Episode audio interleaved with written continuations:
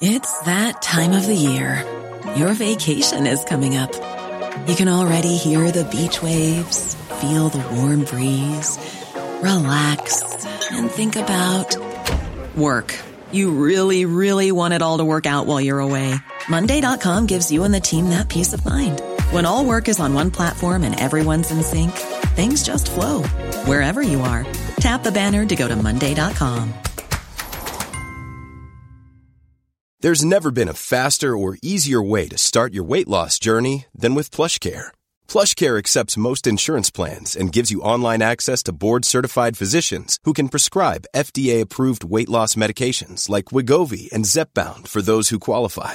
Take charge of your health and speak with a board-certified physician about a weight loss plan that's right for you. Get started today at plushcare.com slash weight loss. That's plushcare.com slash weight loss. plushcare.com slash weight loss.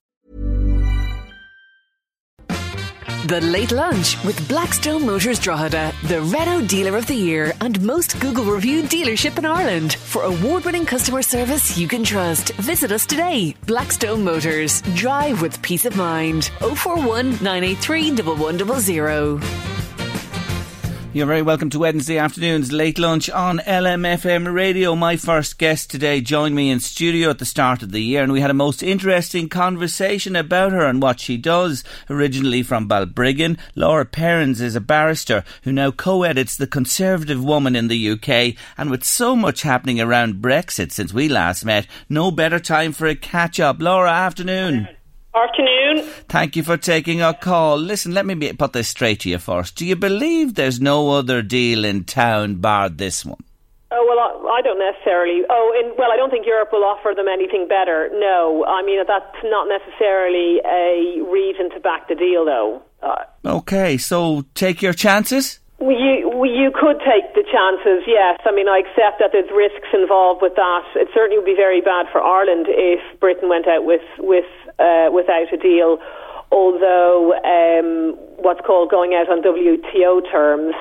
Um, because the main issue is that it doesn't look like Theresa May has the numbers to get this through um, Westminster. Mm. Um, she doesn't have the numbers to get it through the House of Commons. I mean, the numbers shift, but it, about 88 Tory MPs have said they're not going to vote for it, which is a huge amount. I mean, even if there was only 10 Tory MPs saying that, it would be a huge fight. 88 um, is a huge amount, and I, uh, the DUP has said she'll, she'll, uh, they will vote against it. Mm. So, although there's a huge campaign on now um, to uh, get the MPs behind it, with Theresa May going over their heads to the general, the general voter, um, I'm not too sure she's got the numbers.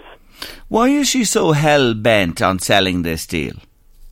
I really don't know. I think uh, people have, have been getting psychologists in. Um, I, I don't. I just don't know um, why she uh, she thinks that. I mean, I think you know uh, she's motivated. You assume you know to, to act in the best interest of the country. Um, you assume she she thinks that this is perhaps the only deal that she can get um, and that the public will reward her for it ultimately because they want to move on and they don't want this Brexit thing hanging around anymore. And, and the Daily Mail did release a um, did release a a poll yesterday. They've had an editorial switch now and are very pro the deal.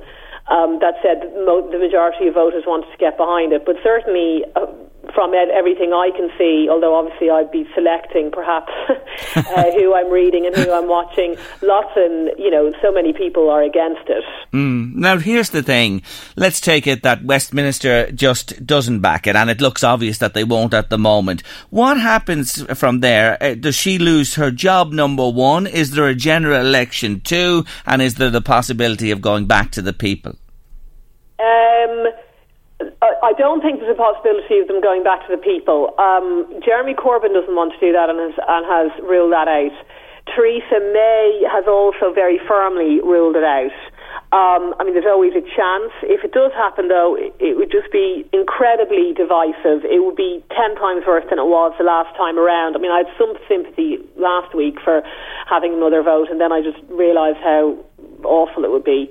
Um, so I don't think there's any there's no there's no majority either in the House of Commons for that. Mm. Um, so no, I don't think that. Okay, so not back to the people. Uh, general election. I mean, a general election, you know, it seems likely, but for that to happen, um, you know, either the Tories or Labour have to table a no confidence deal and Theresa May has to lose it. Mm. And there's no, there's nothing indicating that that would happen right now. Um, on the other hand, if she stakes her entire premiership on this, and she doesn't get it through, she may finally decide to step step away. Um, uh, but you know that would have probably only trigger a leadership contest because there's the five-year fixed-term act now that operates, um, which says you know the next election isn't due for I think at least a, another year or two. So. Um, it just depends. I mean, if it got very chaotic, perhaps you know, may, maybe maybe there'd be she, she'd call another general election. But again, I'm not convinced on that. Mm you know, the worry is uh, the the uncertainty of no deal. Are we facing a border certainly here on the island of Ireland again for sure? Customs checks, trade chaos across Europe.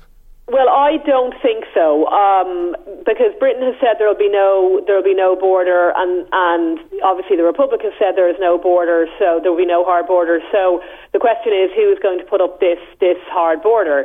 Um, and you know, the the the argument is that all of these checks can be done um, away from the border, and they can use technology.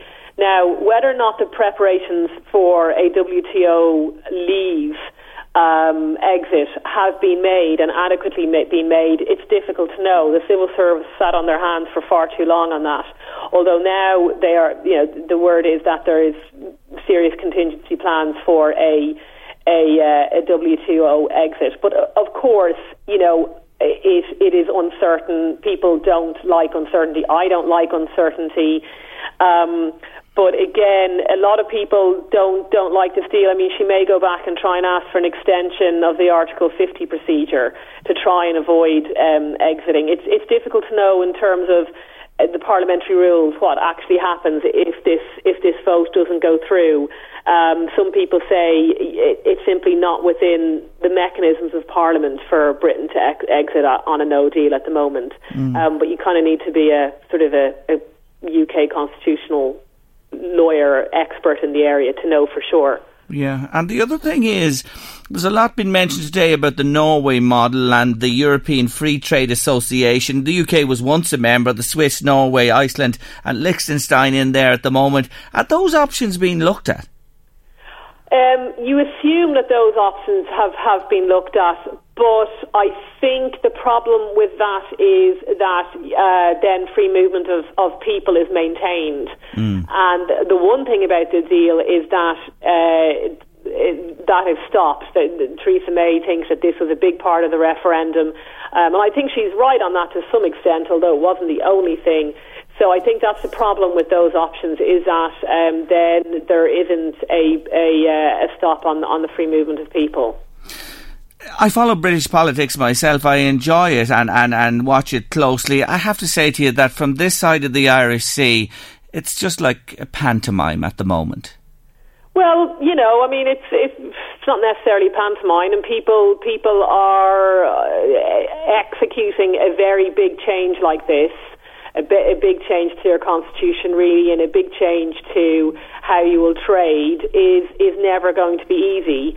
Um, certainly, doing it by referendum um, in a system that is not used to referendums, as opposed to obviously the system in the republic where um, that is the, that is the system used to bring about significant change, um, causes problems and it could, it, you know, you, you, it depends on how far you want to go back. You could argue they should never uh, passed the Maastricht Treaty, uh, that Cameron should never have offered the referendum, um, or that the you know the Tory party should have put it in, in their manifesto and said if you know if you vote for us, you'll be voting to leave the European Union, and this is this is how we will leave, and it's on these terms.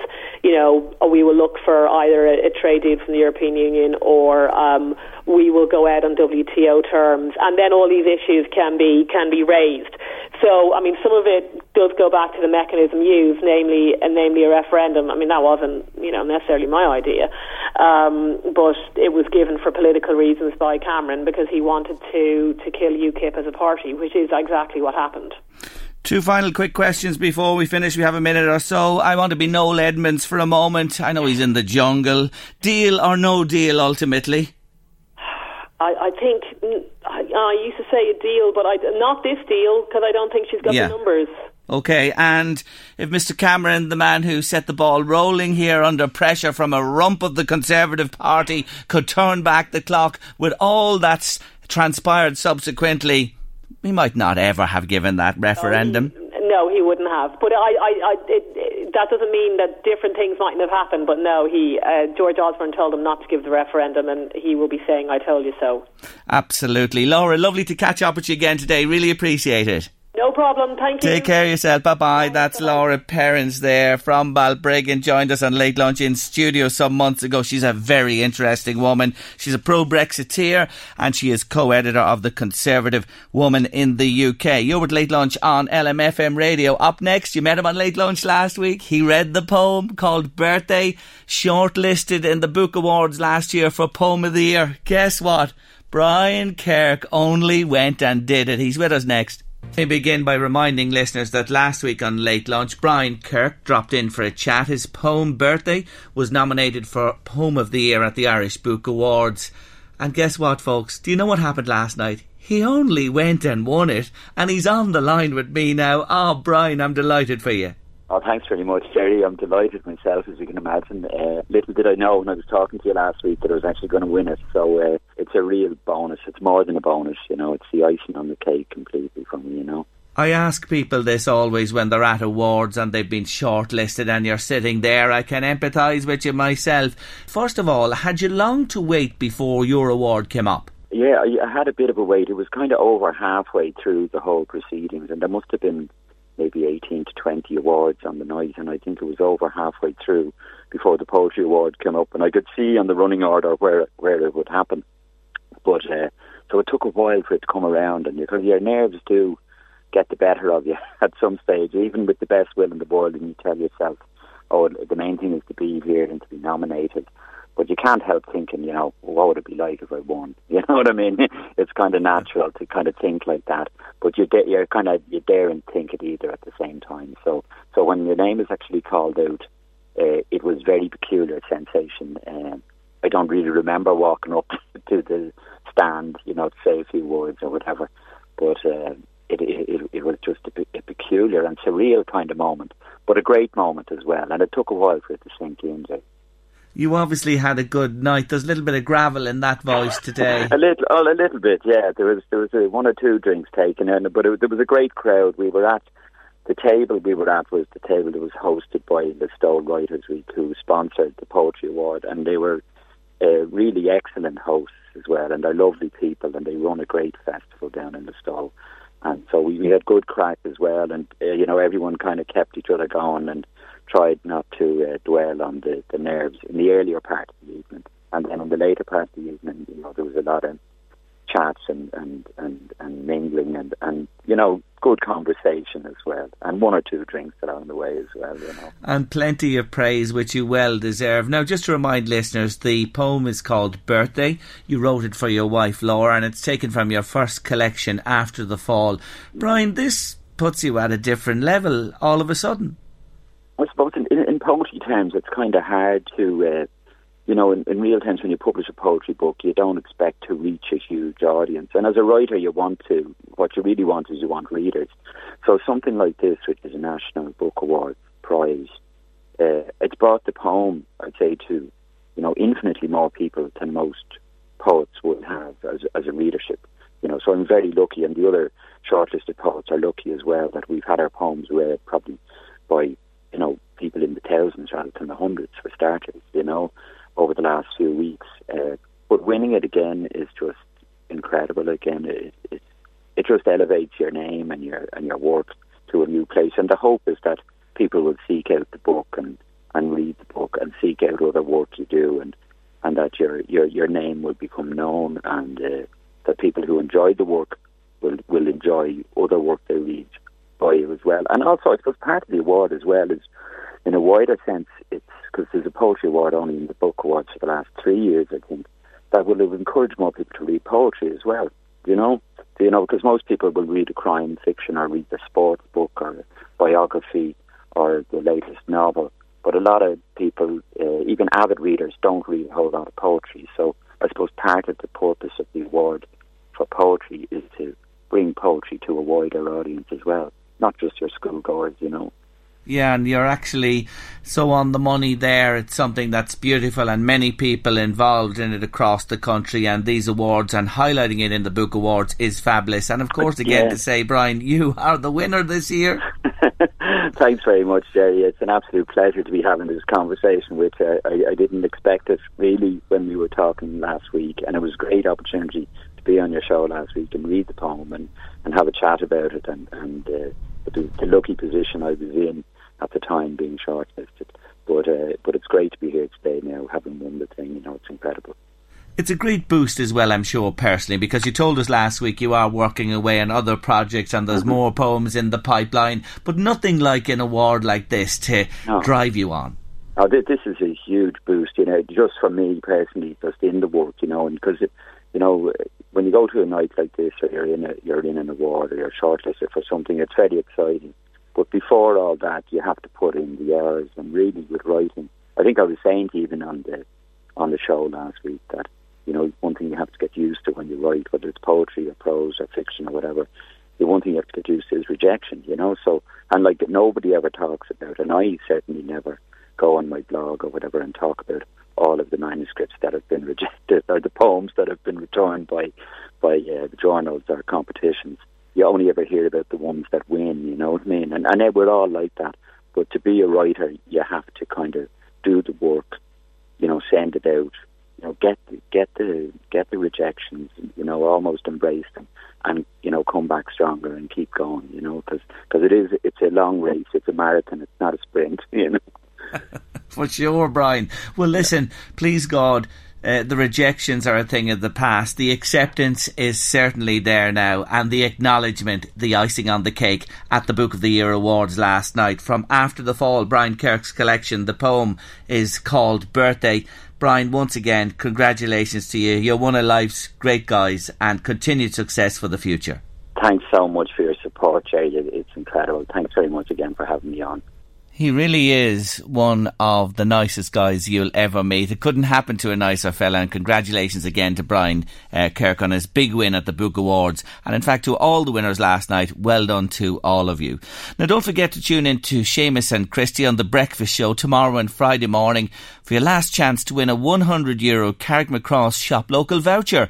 And it's to mark the launch of the 5,000 euro Shop Local voucher giveaway happening between now and Christmas in participating stores throughout Carrickmacross. First draw takes place this Friday night around 6 o'clock with Santa drawing out the lucky winners and switching on the Christmas lights. So a big night in Carrick this weekend. Now up next on Late Lunch, have you a question about your pussy, pooch, rabbit, horse, anything under the sun? Yes, she's here. Sinead Kelly's in the house, our vet. She'll take all comers' questions. The numbers you need 086 1800 658 by text or WhatsApp, or you can call in with your question now to 1850 715 958. News and weather next. The Late Lunch with Blackstone Motors Drogheda, your local Renault selection dealer. With over 250 quality used cars in stock, there's always something for everyone at Blackstone Motors. Check out our used stock online at blackstonemotors.ie. You need these numbers for the next while.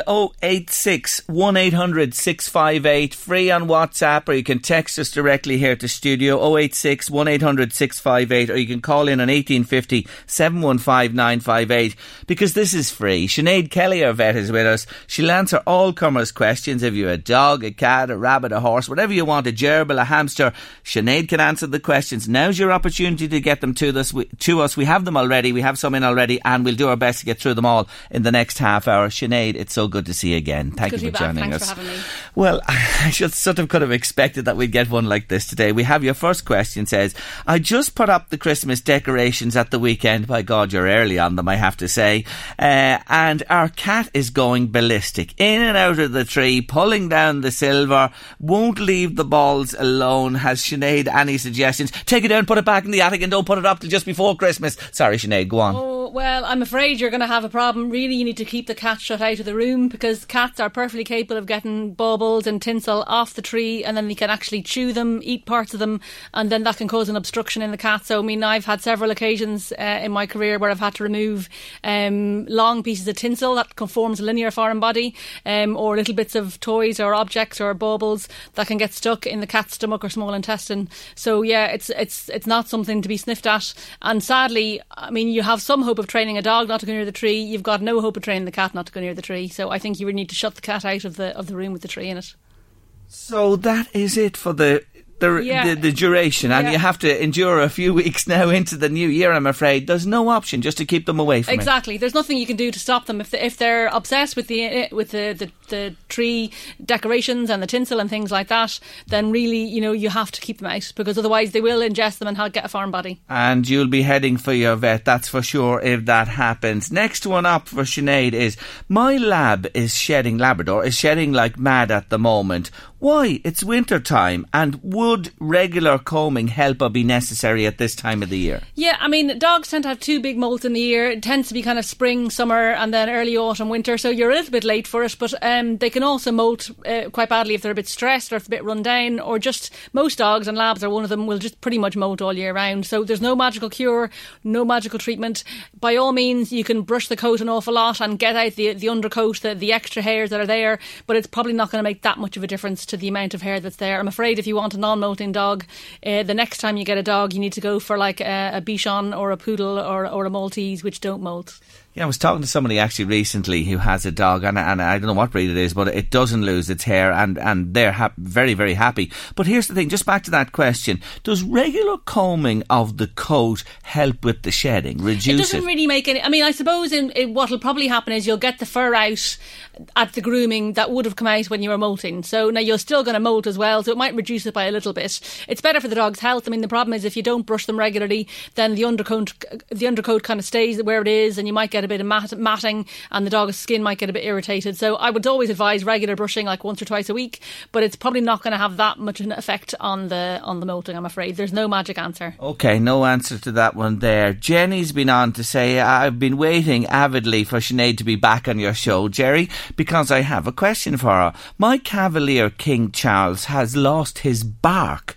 He's eight going on nine. Is this common, uh, and should I be concerned? That's very strange. That's a very peculiar thing. So I presume uh, what she's noticing is that he's going to bark, he's making the barking motions, and nothing is coming out.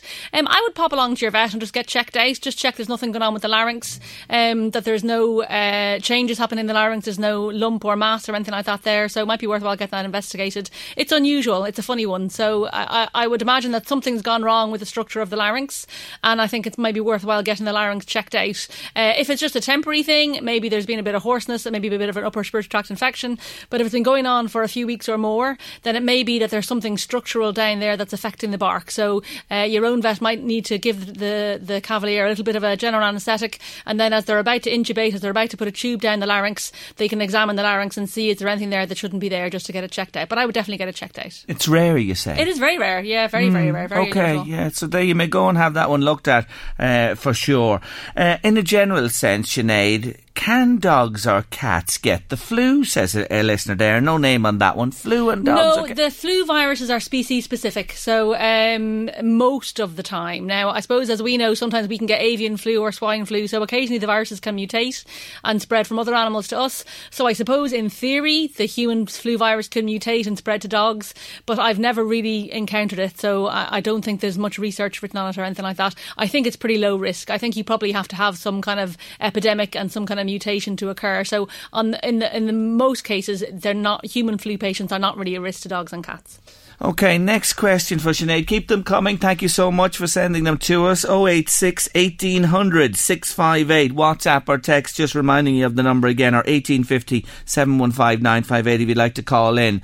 Uh, Sinead, my dog killed a rat in our garden yesterday. Would she need to see a vet? Um, well, what I would hope you're going to say is that the dog is vaccinated against leptospirosis because leptospirosis is a disease that's carried by rats and spread by rats. Uh, and really, your dog should have, hopefully, is vaccinated yearly, every 12 months, should have immunity against lepto. If your dog is not vaccinated against lepto, I would go down to the vet and get a vaccination. Might be, I mean, hopefully, it's not going to be a little bit late. And probably the, the time that your dog was exposed to the rat is minimal. But definitely, if there are rats in your area or if your dog is the kind of dog that gets into the waterways um, or, or catches rats, you definitely need to make sure that your leptospirosis vaccination is up to date. So check your vaccine card. When did you last get a vaccine? Is there a vaccination against lepto in there? There should be. It is one of the ones that needs to be done every year uh, and have a chat with your vet about it. And that annual vaccination, just to emphasise that again, it is so important to oh, have that done, isn't absolutely, it? Absolutely, definitely, definitely. So um, there's normally we, vac- we vaccinate against distemper, parvovirus, uh, leptospirosis, and infectious canine hepatitis. Um, and as I say, really the, the the lepto part of it, a lot of the time they have immunity to the other diseases uh, that last for two or three years, but the leptospirosis, the vaccine only lasts for 12 months. So definitely need to get that one done every year. We've just had a call in from Anne, and uh, this is her question. She says, Hi Sinead, recently we had to move house. We went to try and take our three year old cat with us, but he refused to come. God, he must be a stubborn boy. Uh, we had to leave him at the old house. We've been up and down to feed him as the house is still empty and really want to take him with us, but he's putting up a tremendous fight. He wants to go back all the time. Oh gosh, uh, I suppose all you can really try is is physically bring the cat with you in the cat carrier to the new house.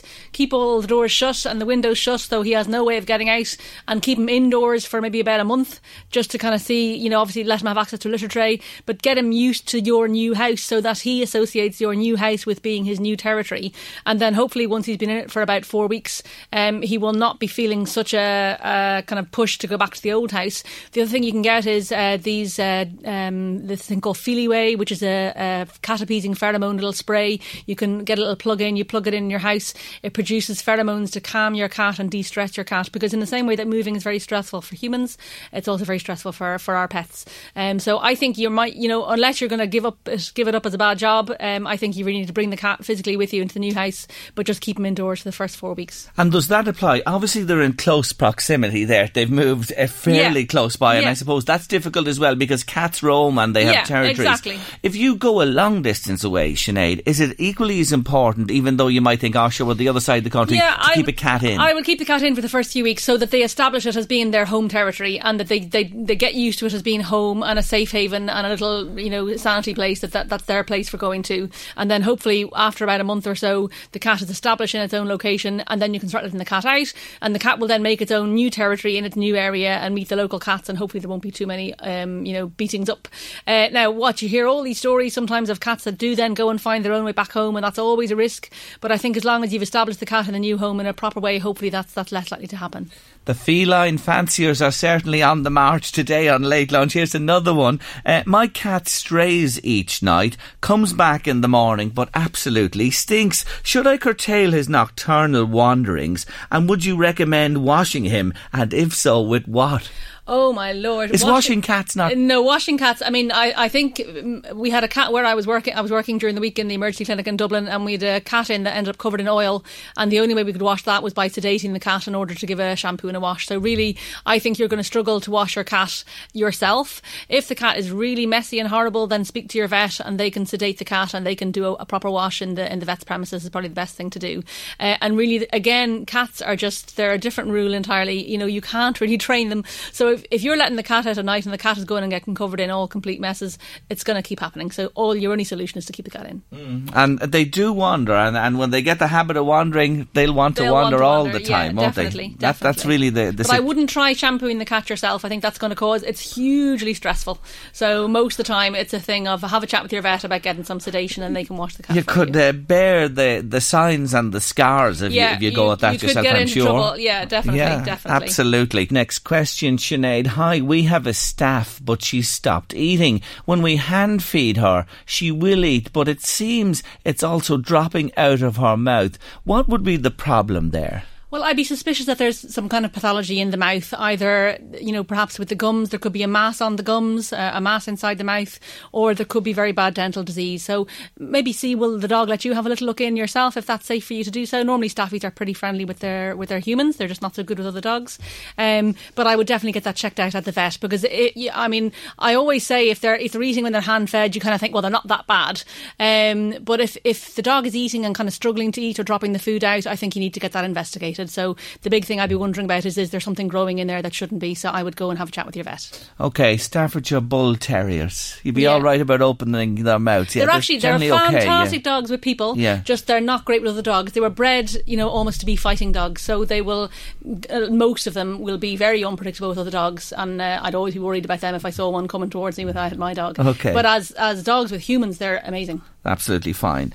Hi, Jerry. My daughter is emigrating to the States and wants to bring her dog with her. She and the dog have been inseparable since we got him five years ago. How does she go about this, does Sinead know? Do dogs need a passport? Oh yes, absolutely. Your dog is going to need a passport. Your dog. What you're going to have to do first of all is you're going to have to contact the uh, airline first of all and find out what their requirements are for from the point of view of kenneling because you're going to have to provide the kennel or the crate that your dog is going to travel in. So you need to contact the airline. Then you're going to have to contact the authorities in America and see what. The, so it's normally their Department of Agriculture, um, and you're going to have to find out what their requirements are that the dog needs to have vaccination wise upon entry to America. They'll also tell you if there has to be any kind of quarantine procedure or anything like that. Uh, and then you're going to need to contact your own vet to arrange for your dog to get the pet passport and to arrange to get the vaccinations that are required by America. Um, some countries, I think America might also require blood tests um, for freedom from rabies or, or rabies vaccination. So you really need to get on the, on the move and do all that research because no one else will do that for you. So contact your airlines, contact the authorities in America, contact your vet and get the ball rolling because it can take quite a while to get a pet passport. In general, you know, travelling a long distance like mm. that for a permanent move, the other side of the world, different climate, etc. yeah. W- What's your view on that? Well, I think as I mean, I think it's quite a it's it's a stra- stressful long journey, but I think it's just been done as a one off, and so I would say it's okay to do. The thing that I always worry about from when I think about it being my dog, you kind of wonder, well, how do they go for a wee, or how do they you know get comfortable, or what do they do about eating, things like that. Um, so again, you need to have a chat with the airline. The other thing you can do uh, if you do a Google search, there are actually companies that specialise in transporting dogs long distances, so they might actually do a huge amount of the work for you in the point of view of researching what you need to do and from the point of view of getting your equipment and, and your kennel and things like that. So definitely have a look at there, there's pet transporters. Uh, contact them. Uh, you know the it's it's difficult. You know, but as I say, if it's just for a one off, then I think it's worthwhile to do it. Sinead, you were speaking a moment ago about a dog losing its bark. I have the opposite Oh, problem. I have a dog and I wish I could shut him up. Is there anything you can do with a dog that barks incessantly any time you let him out? Right, okay. Well, I suppose again you need to take a look at your daily routine and look at what's the trigger for the dog barking. I mean, normally um, dogs bark an awful lot, say if they're on their own in the house and they're bored, or if they're on on their own in the garden. It sounds like this dog is going outside and barking. And now, so maybe it's going outside and being, eh, eh, you know, stimulated and excited by the things that are going on in the garden. So, I mean, I think what you need to do is uh, see what what is it that's stimulating the dog to bark. Um, if it's something quite innocuous and and quite uh, you know that isn't really something that you think it's it's uh, a reasonable stimulus for it to bark. I mean, what you can do is you say you you say the word you're going to associate with the command. You say quiet to them. You can either try spraying them with a little water pistol to see will that stop them, or once they go quiet, you reward them with a biscuit. So the dog gets used. So you either try your positive con- positive therapy or your negative conditioning. Um, so try a little bit yourself of that. So as I say, you know, just say say say the dog to be quiet. Go over to the dog, talk to the dog, encourage the dog to interact with you. That should make the dog be quiet. Then give the dog a treat. Hopefully the dog's associating the word quiet with a treat and going quiet. So try a bit of that yourself. If you're not getting very far, then contact a pet behaviourist and they'll be able to give you some advice on it. It is an issue, and obviously that person is concerned for others. You know, if oh, you're well, living in then the neighbours get annoyed and they give out to you and they're getting cross. So I'd be interested to know what's the stimulus for the dog barking. So I mean, Cleo, for example, is a devil for barking if she hears the, the car door slamming outside or hmm. somebody else going into their own house or some kind bang or a knock or something like that, and she does this kind of alarmed bark. Whereas it sounds like your dog is doing a kind of enthusiastic, like what's going on kind of bark. And as I say, I think you need to find out what's been the stimulus for that, and you need to get the dog's attention back to yourself. So call the dog, get the dog over, get the dog interacting with you, and then reward the dog for going quiet. And that's the basic principle of it. But if you're struggling with that, just ask your vet to, to recommend a local pet behaviourist, and they can help you with that. Our cat appears to have dry skin round its face. Hi, I'm Daniel, founder of Pretty Litter. Did you know cats tend to hide symptoms of sickness and pain? I learned this the hard way after losing my cat, Gingy. So I created Pretty Litter, a health monitoring litter that helps detect early signs of illness by changing colors, saving you money and potentially your cat's life. Pretty Litter is veterinarian developed, and it's the easiest way to keep tabs on your fur baby's health right at home. Go to prettylitter.com and use code ACAST for 20% off your first order and a free cat toy. Terms and conditions apply. See site for details. Even when we're on a budget, we still deserve nice things. Quince is a place to scoop up stunning high end goods for 50 to 80% less than similar brands. They have buttery soft cashmere sweaters starting at $50, luxurious Italian leather bags, and so much more. Plus, Quince only works with factories that use safe, ethical, and responsible manufacturing. Get the high-end goods you'll love without the high price tag with Quince. Go to quince.com slash style for free shipping and 365-day returns. When your skin feels nourished and glows, you radiate confidence. Osea makes giving your skin a glow up easy with their clean, clinically proven Mega Moisture Duo. This seaweed powered duo features two of Osea's best sellers, Undaria Algae Body Oil and Undaria Collagen Body Lotion. Glow from the inside out. Get 10% off your first order with code GLOW at OseaMalibu.com. That's O S E A Malibu.com code GLOW. Mouth, eyes, which has become more of a problem in the last couple of months. Is there anything I can apply to moisturise? No, I'd be really wary of putting any products on a cat's face because what will happen is the cat will lick them off uh, or it could even be absorbed uh, through the skin. And really, cat skin needs cat specific products because they're very, very sensitive. And a lot of the ingredients in human preparations or even canine preparations will be toxic to, to cats. So don't try anything yourself. I think, unfortunately, you need to take a trip to your local vet to get that investigated. It could be part of underlying allergy. It could be um, some kind of sign of underlying little mite infestation, uh, or it could be a, a, a, more extreme form of allergy, I think, called eosinophilic granuloma. But you need to get it investigated by the vet. It can get sorted out, it'll get investigated, but I think you need to go and chat to the vet. I wouldn't try any home therapy because all you're going to do is maybe make the cat sick, to be honest. So those proprietary products that we may use ourselves as humans yeah, to no, moisturise skin and no, that, definitely don't not. go no, down that road it, it, at just all. all get ingested by the cat, and uh, uh, on the you know uh, at the very least it'll end up being very messy. At the worst, you could make the cat quite sick. My God, uh, here's the first for us, I think, and for you, Sinead Kelly, on late lunch with us. Help, it says. Big, big capitals. My son wants a snake as a pet. Oh, no. How on earth do I mind them? What do they eat? Where should we keep them? All help greatly appreciated, says Celine this afternoon. Right, well, I, my advice would be you you're going to educate yourself and your son that snakes are really, really, really bad pets. I, I am very anti exotic pets. Uh, snakes do not live in people's houses. They live in the desert. Um, you know, they live in the jungle. They, they don't live, we cannot provide them with the appropriate environment. And because we can't provide them with the appropriate environment, even if we get them a vivarium and a UV light and all the things that the pet shops advise, they invariably end up getting sick and dying and costing a lot of money along the way. So, I mean, I think what you should do, I don't know how old your son is, um, but I would try and get your you know maybe could you get your your your son a more appropriate pet and look at adopting a wild snake uh, through the World Wildlife Fund or something like that? Get them to realize that this is a wild animal and get them to see that actually we've got it all wrong. You know people who who market exotic sp- pets who keep exotic pets they're they're keeping animals in totally the wrong environment in totally the wrong place and we just end up as vets seeing them come down with with husbandry issues and husbandry problems and it's very stressful for the animal.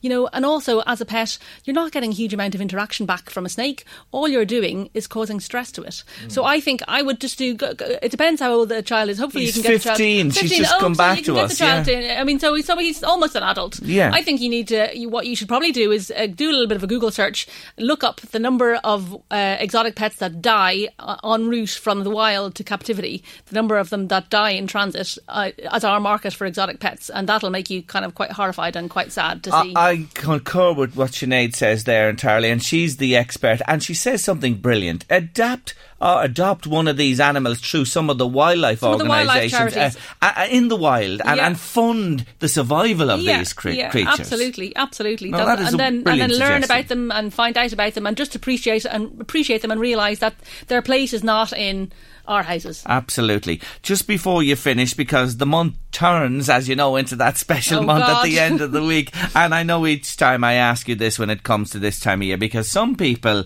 get the idea we'll buy a pet for Yeah. somebody for Christmas Yeah. or a child, be it a, a new dog to our house or a Yeah. cat or whatever. What do you say again this no, year? No, I think just Christmas. Uh, Christmas is just such a busy time. Everyone knows it's a busy time. Everyone's rushing around. It's not really the best time when you can give time and peace and quiet to a new puppy or a new kitten or a new dog or a new cat. If you're an adult and you're getting it for yourself and you know yourself that you can put the time into it, that's great. But if you're buying it for a child or a family member, especially as a surprise, I would urge you not to because it's a huge undertaking getting a new pet, even if you get an adult dog or an adult cat. Um, even more so if you get a puppy or a kitten, and even more so if there's children involved. And as I say, it, just Christmas isn't the time. There's just too much going on. There's too much excitement. There's too much potential, um, you know, disasters and, and, and, and issues in in the background. So I would say, you know, if you want to get a pet, then maybe research maybe doing it in January when you have more time, or maybe even in the Easter holidays when the kids are off school and you can get the, the children to help you with the pet and you can get the the whole thing, you know, that you can learn together. The problem is often what happens is people think, right, I'll get the puppy. It'll get settled in in two weeks, and it'll be fine. And then I'll go back to work. The kids will go back to school, and then the puppy's on its own all, all day in the house. So again, ask yourself: Do I have the time to give this pet a life in my house once the holidays are over? And you have to examine that yourself, really, to be honest. Absolutely, and it's the wrong time. As well, I often find uh, whenever we got a new pup, and we've done it a few times, we've done it actually when you said Easter coming into the early summer, where you can have nicer weather and have time to acclimatise, etc. It's a big responsibility. It is a big responsibility. I think people don't understand the responsibility. It's a financial responsibility, it's an emotional responsibility, it's a physical responsibility. You know, if you get a dog, you have to realise that probably for the next 13, 14 years, you will be getting up an extra half an hour, 45 minutes earlier, hopefully, to walk your dog every single morning, even if it's pouring down with rain. You'll be probably be coming back at lunchtime or getting somebody to walk the dog during the day. Um, you're going to be doing it again in evening time when it's dark. Um, you're going to be paying vet bills. You're going to be paying for food. You'll get an awful lot back from that dog. You'll get a huge amount of love and affection and loyalty. But it's a commitment, and you have to put that back into it. It's not fair otherwise. Fine words, Sinead, and remember, please take those on board and listen this Christmas time. Sinead, it's been a real pleasure. Thank you so much for taking all the questions today. Brilliant advice as usual, and we'll see you again soon. See you soon. Thanks, May and Jerry. The Late Lunch with Blackstone Motors Drogheda, your local Renault selection dealer. With over 250 quality used cars in stock, there's always something for everyone at Blackstone Motors. Check out our used stock online at blackstonemotors.ie. I'm sure he's still possibly a little jet lagged and floating on air potentially following his golfing success in Australia at the World Cup of Golf, where Brendan Lawlor scored impressively to ensure victory for the world team he was a member of over hosts Australia. Brendan, it's so good to have you with us this afternoon. Congratulations. Thanks very much, Jerry. It's good to be here. Oh, what an achievement to uh, achieve what you achieved. I want to step back a bit because you were in Australia for a few weeks. And firstly, you took part in the Australian All Abilities Championship and you finished? I, I came second in that one. Yeah. Well done to you. Yeah, it was an amazing event. Um, the best 12 disability golfers in the world were invited to play in that one alongside the pros. So um, I'd say we got a wee bit more coverage in the first event because we were in between times. We weren't playing with the pros, but we were um, we were right in the middle. So Matt Kuchar, we were right behind Matt Kuchar, we were right in front of Keegan Bradley. It was a it was a mad experience. So they mixed your event in with the pros. Yeah. Oh my God! Did you ever play in front of so many people? No, it was it was starstruck. I was starstruck. Were you? It was amazing because um, you're teeing up on the first tee and there's thousands of people watching, and you're like, there was water on the left, and you're thinking, just miss it so far right, so you're not in that water. But the first few days, first day I ripped one down the middle, which was really good.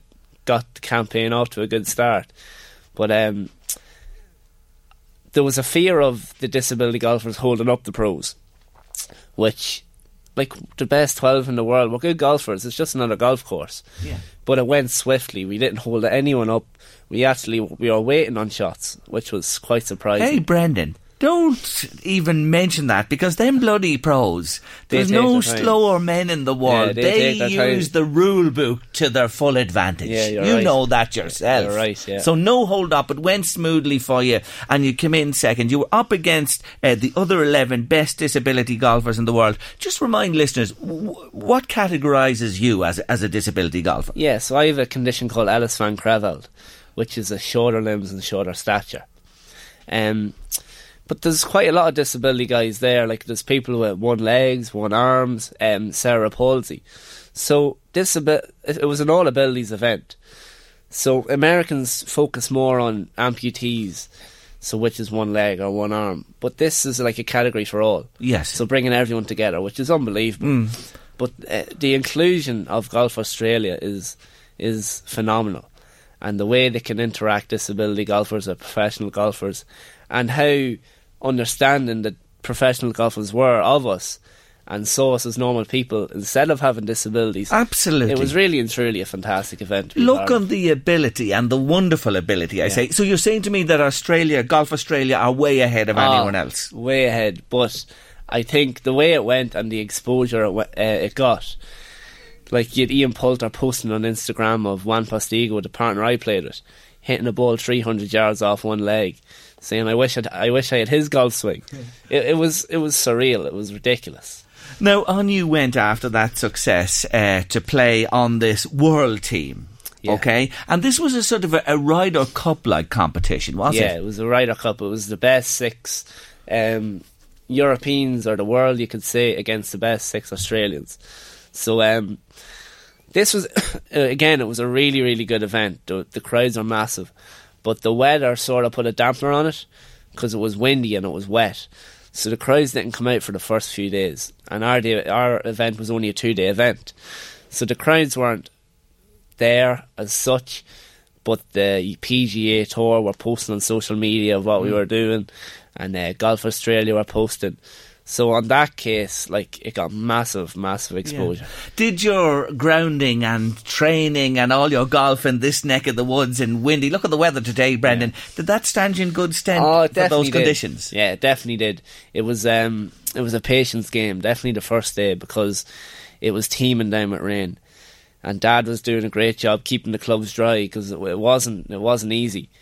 And um, my partner Juan Postigo, he was from Spain, and uh, he wasn't used to that rainy or windy weather. So we both played really, really well. We adapted really well to the conditions. I want to remind you of the ninth hole. Oh, Will you ever forget that? Everyone's reminding me of the ninth hole. Tell them what you did. Oh, it was unbelievable. um, so it was a four ball. Um, so it works as whoever's whoever had the better score in the hole went down. So um, we both played off the tee box. I hit driver just down the left hand side. I had 250 yards to the green. It was a par five, and um, I hit this tree wood to about 60 feet, and I drained it for eagle. So 60 footer, yeah, bang, yeah, in she a- went. it was a special moment. Oh my God! Yeah, what a what what a moment that was! And you won five and four. You had a good win in your match. Yeah, we played really, really well. Um, we were three under for 14 holes, which some of the pros were shooting that. So to know that you can score as good as them in, at the same format, it's it's it's fun. I saw you pictured with Shane Lowry and Paul Dunne, who Yeah. are representing Ireland at the World Cup. There, Yeah. did you practice with them? Yeah, they're two gentlemen. Um, I was the GUI set me up uh, um, just to meet up with them over there. I didn't think I'd be playing golf holes with them or anything, but I went to the range on the Tuesday. I played seven holes in Royal Melbourne and then went down to Metropolitan to meet the lads. So I came on to the range and Paul Dunne was practicing. I didn't want to go up to him and be like, like a fan. Oh, hi, hi, how are you? Because you're one of them that week. You're you're a player. You're playing alongside them, so you can't really get starstruck. But uh, he came up to me and said, "Hi, Brendan, how are you?" So I was like, "Jeez, he knows my name. This is a good start." But um, the boys were lovely, so it's nice. And then um, Paul's Paul said, "Should we go out for nine holes?" So we went and played nine holes. Me, Shane, and Paul, and um, Shane's management team. They were walking around, so that was really really fun. they're um, they're great crack. How did you feel in that company? Was it? Did you feel like um, a little bit overwhelmed, or did you just go out there and do your own thing? Uh, I didn't feel overwhelmed. Maybe a wee bit nervous. You didn't want to make a make a bit fool of yourself by hitting bad shots or whatever. But um, the company, like, they, they wouldn't make you feel out of place. So um, when they're practicing and just throwing golf balls down and chipping around, so it's not serious. So you don't look good or you don't look bad, if you get me. But they are really nice, really lovely guys. They give you tremendous encouragement, I believe, as Yeah. well for your own event and to Really, really to get in there and, and bring home the bacon. Yeah, so the, we had a few we had a few words when I got there with them. Just they were wondering what's going on and what type of event it was. So I explained to them what, what it was, and um, when I won my first point, uh, Paul Dunne texted me. I played a pro am with um, Thomas Pieters the first day, and uh, Paul Dunne shot. Paul Dunne and Lowry shot eight under on the Thursday. So I texted him saying, "Great shooting, well done." So he got back to me the next day. Thanks very much, Brendan. This is when I won the two points.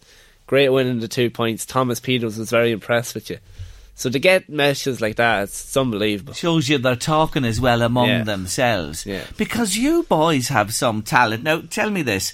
You, you were out there for a couple of weeks. Yeah, you work in the family business. Yeah. And your dad was with you, was he? Yeah. He got two weeks off for that one.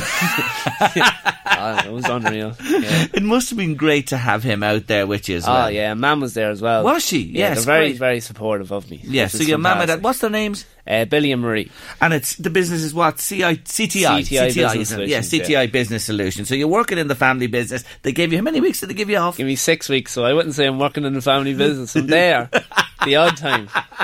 Hey, boy, you're going to be there for the next six weeks, Yeah. I'm sure. Yeah, I'll be there. Yeah, I'll you, be there. you have to make up for the time. But to have your folks with you there and be there when you win, beautiful trophy you got. And Yeah, trophy it? was amazing. And Yeah. um, ISPS Handa represent or ambassador is Peter Phillips, the Queen's grandson. So he was there encouraging everybody on. Like he came for he came for the first week in Sydney and was supporting us really well. Didn't even go out and see the pros. He was there in the first heat, and then I didn't even know he was there the first week. And I came to Melbourne, and there was a big gala dinner on where um, all the pros go to, and there was like music and food and all that sort of stuff. And um, Peter Phillips comes over to me and says, "You played some stuff on 13, 14, and 15." I was like, "Oh, oh, thanks very much." I hadn't a clue who he was, and uh, Mam was busting through everybody. That's Peter Phillips. That's Peter Phillips. So uh, she she was a wee bit starstruck more than me, but then he watched us then for um he watched us on the first every day in uh, Melbourne because the weather you wouldn't put a dog out in the weather. It was it was terrible. What a year for, for the club. You won Barton Shield in Leinster, was it? Yeah, we won the Barton Shield with um in Leinster. It was some achievement. We it, hasn't been won in like twenty something years. It's been a long time. So that was a massive achievement for the club. Unbelievable. And yourself, uh, your handicap, you're two virgin on one now, yeah, is it? I got down to one for a while, but then I had a few point ones, so I'm back up. The, the bane of golfers' Yeah, it's lives, tough. aren't they? it's tough. Do you feel as you come to the end of the year now that you've more or less golfed yourself out, maybe in yeah, a way? I'm a wee bit golfed out at the minute. But um, when you get invited to events like in Australia, Oh, yeah. it makes you work your work your bum off to get there and, and do well in them Mm. because it gets great exposure. So you want to be you want to be seen Of doing course. really really well, which is good. So 2019 is just round the corner. Yeah. Where is Brendan Lawlor going with his golf next year? Have you a plan? I do. I need a. I need to do a schedule first because um, you need to play a certain amount of events to keep the rankings up for next year. But um, there's three world stage events for disability golfers next year. Like the inclusion that Golf Australia are doing for this is amazing. So the President's Cup already hopped on board, saying they're going to do a showcase. Is that in Australia again? That's in Australia next year. So you may be heading back there? Well, I need to keep the rankings up, but hopefully, so Yeah. to play that'll be against Dustin Johnson. They they'll all be there, all the big boys. So, um, I'm going to try my best this year to keep the rankings up. Um, obviously, it's a lot of funding, so um, I'm going to hopefully hopefully need a bit of funding for them. I'd say I'll need to play four events next year to keep the rankings up. Do Okay. well in four events. And you'll have to do well in those. That's the key thing yeah. as well. What about the whole area of funding? You, you, how did you? You mentioned, I think, the GUI. They helped you with the Australian trip. Yeah, Yes. the GUI were fantastic. They um they kitted me out in all Irish gear, which was lovely, and then they gave me money towards my trip. It was an it was a paid trip by um, the PGA and the European Tour, and um, flights were well subsidised by Emirates, so it was basically a free trip. But the GUI really really helped me out with that one. How much money do you reckon you'd need to keep you? You know, to play those ranking events, to make your mark, to sustain this over a year. Oh, it's a lot of money. Um, probably you're looking at three, four grand an event because they're peak times during the best courses, and you're staying in top class resorts. Are you looking for your choice. sponsorship? Yes, I'm looking for sponsorship at the minute. My dad has been unbelievable, Mm. unreal all year. Has supported me from day one. So uh, if it wasn't for him, I wouldn't be here. But um, so I'm trying to lay off that a wee bit and try and get I'm sure there has to be somebody listening today who can understand what you've achieved and, and what it means to you and to Irish golf uh, and to people who are playing golf, you know what I mean, uh, with a disability. Yeah. This fella is a cracker. I met him uh, back at the beginning of the year here in late lunch and I really enjoyed his company and he's a great, great guy. So if you're in the market for looking for some publicity and supporting a real top man, Brendan Lawlor, may I say today, is your man. And he'd love to talk to anybody who might be able to help him uh, with his dreams and ambitions for next year. Um, how did you start playing this game? Tell me again in the first place. I started off with a small, well, pitch and putt.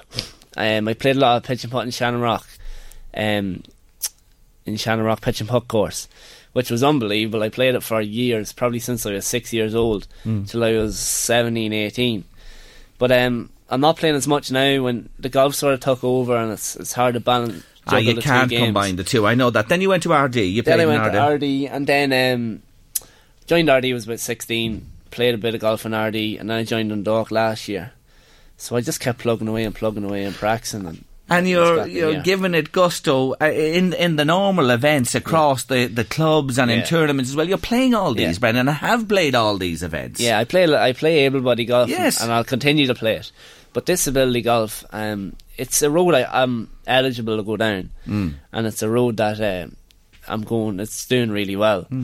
So um, I'm trying to get more disability golfers in Ireland to get involved as well, because um, there's European Championships for teams, and it'll be lovely to have an Irish representative there In those. We should be and there. even for people that maybe are struggling with mental health or have a disability, to get them playing golf and to get them in the game, it's it's it's an it's a goal that me and a fellow called Gareth McNeely are aiming for.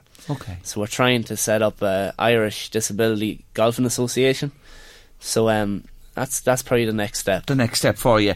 There is a, a rumour, and, and we know the Open Championship is coming to Ireland, to Yeah. Portrush Yeah. next summer. I have tickets. Uh, I need tickets. um, uh, there's a rumour that this may figure in parallel with. Have you heard that with Yeah. the Open? Yeah. the inclusivity with a lot of countries are hopping on board now. So um, even the Masters were on about doing something. The British Mm. Open, they're all going to hop on board. So this sport's getting huge. It's going to be it's going to be huge in a few years. You so may not need tickets. I hope I need. Uh, hopefully, I'm playing, and hopefully people will be paying to see me. You, will be there, and, Yeah. they'll be coming in to see you. But right. again, Halfpenny Golf as well and Drogheda, they've been very, very good to me throughout the whole year. Mm. They've been giving me um, a lot of equipment and stuff. yes, So we want to mention them as I wanted today. to mention them too. Of so course, good. of course. Well, listen, you're a top man, top of the world. Yeah, I wish you well. Uh, ha- enjoy your break and Thanks come back stronger than ever next year. And please God, we'll be talking again in 2019 about another world success Hopefully. for Brendan Lawlor. Thank you, Brendan. Thank you, Good Jerry. to meet you Thank again. you. The Late Lunch with Blackstone Motors Drogheda, your local Renault selection dealer. With over 250 quality used cars in stock, there's always something for everyone at Blackstone Motors. Check out our used stock online at blackstonemotors.ie.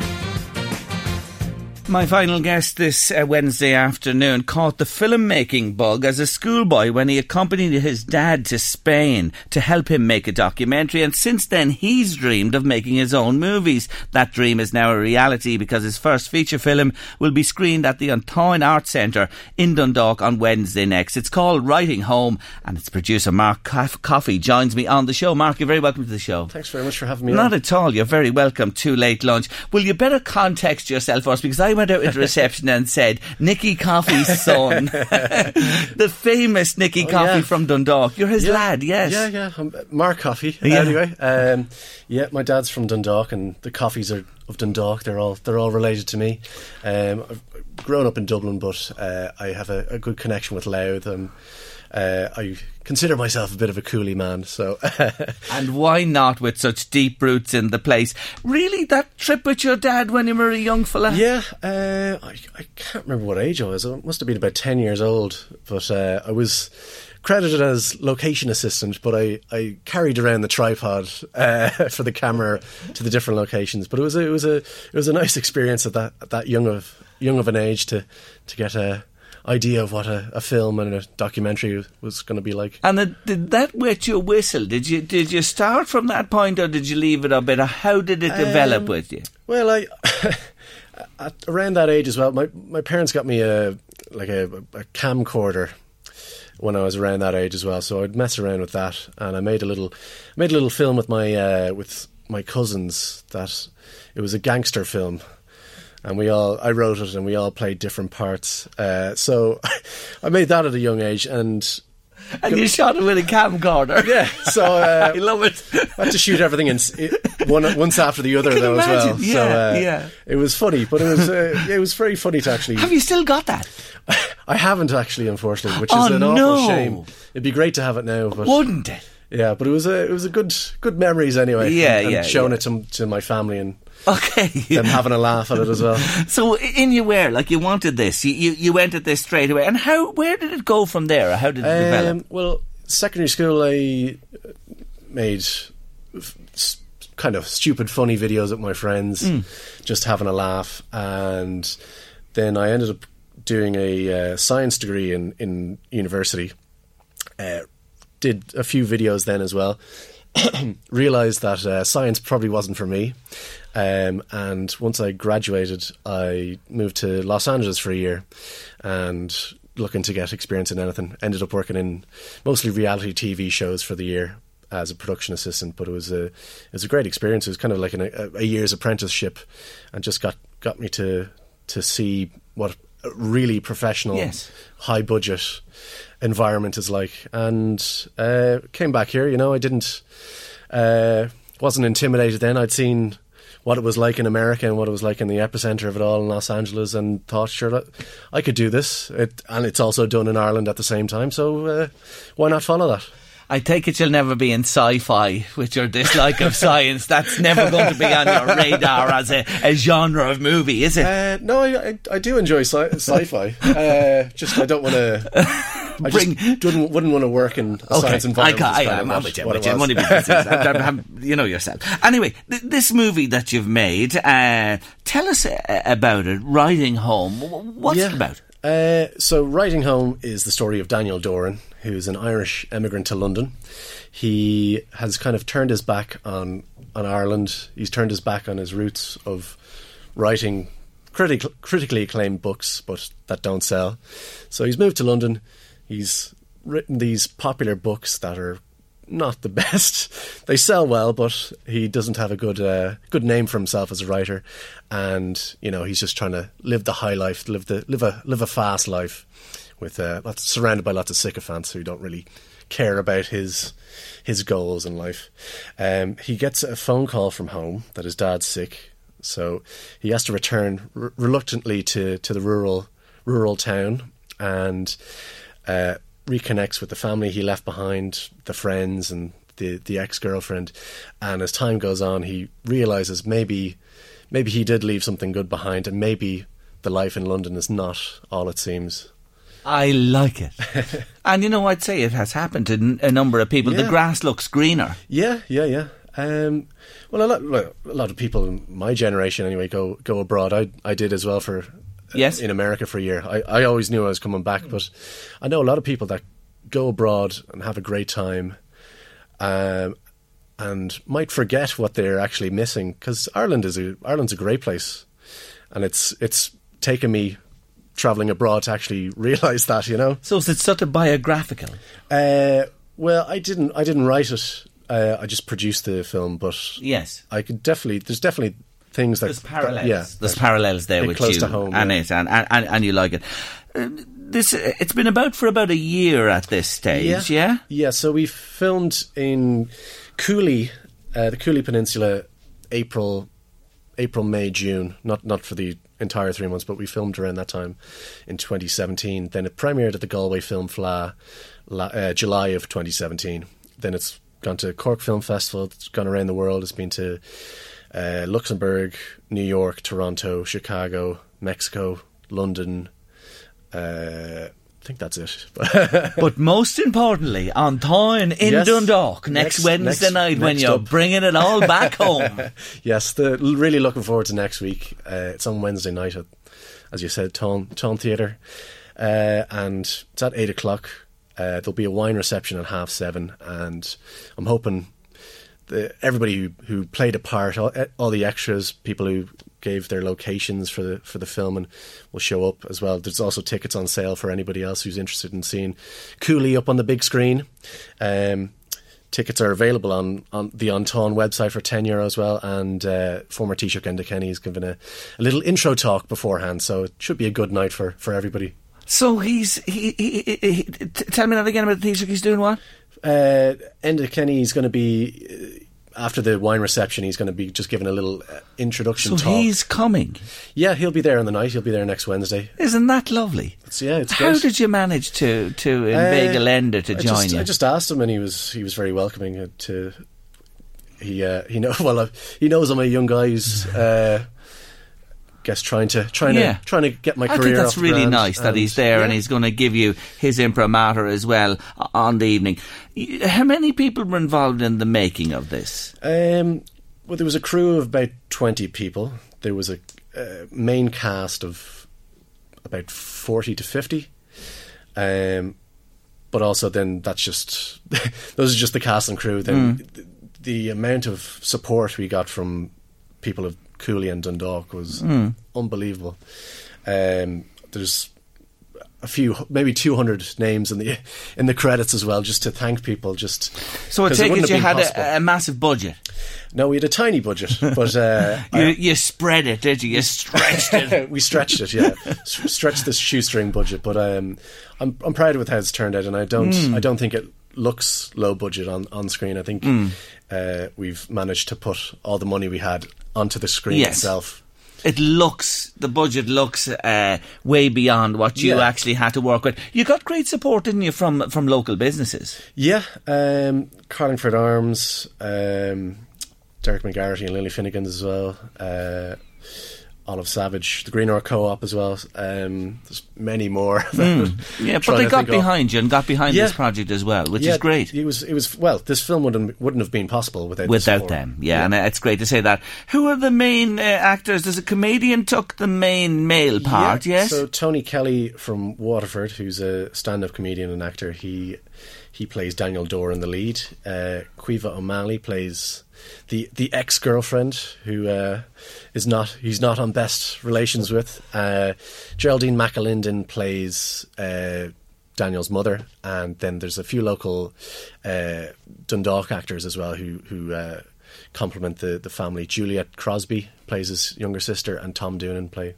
plays uh, his, Okay, his younger so brother. there's well. uh, a, a nice spread of talent there, local and national also.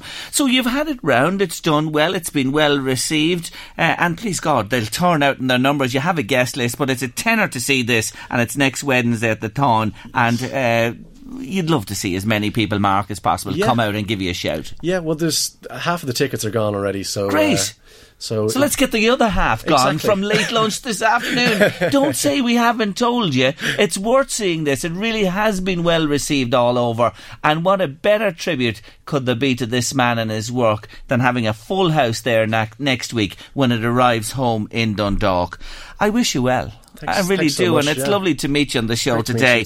And certainly, as the that saying goes, you didn't lick it off the ground. it's in the genes from Nicky, and I better mention your mother as well because I'll be killed. Uh, Dr. Susan O'Shaughnessy Yes, is yes, your yes. mum, a, Yeah. a well-known woman Well, as yeah, they- well. They, gave me huge support as well. Yeah, I know so, they have. You know, Yeah, and- a big, big thank you to both of them. Yeah, absolutely, and uh, family right behind this guy. You're a good fella. Uh, well done, and much. congratulations on Writing Home. Again, to say, Thorn next Wednesday, this day week at eight o'clock. Everybody welcome. For the moment, Mark Coffey. Thank you for joining me on Late Lunch. Thanks so much for having me. Thank you. The Late Lunch with Blackstone Motors Drogheda, the Renault Dealer of the Year and most Google reviewed dealership in Ireland. For award winning customer service you can trust, visit us today. Blackstone Motors. Drive with peace of mind. 041 983 1100. Hey, it's Danny Pellegrino from Everything Iconic. Ready to upgrade your style game without blowing your budget? Check out Quince. They've got all the good stuff shirts and polos, activewear, and fine leather goods, all at 50 to 80% less than other high end brands. And the best part? They're all about safe, ethical, and responsible manufacturing. Get that luxury vibe without the luxury price tag. Hit up quince.com slash upgrade for free shipping and 365 day returns on your next order. That's quince.com slash upgrade.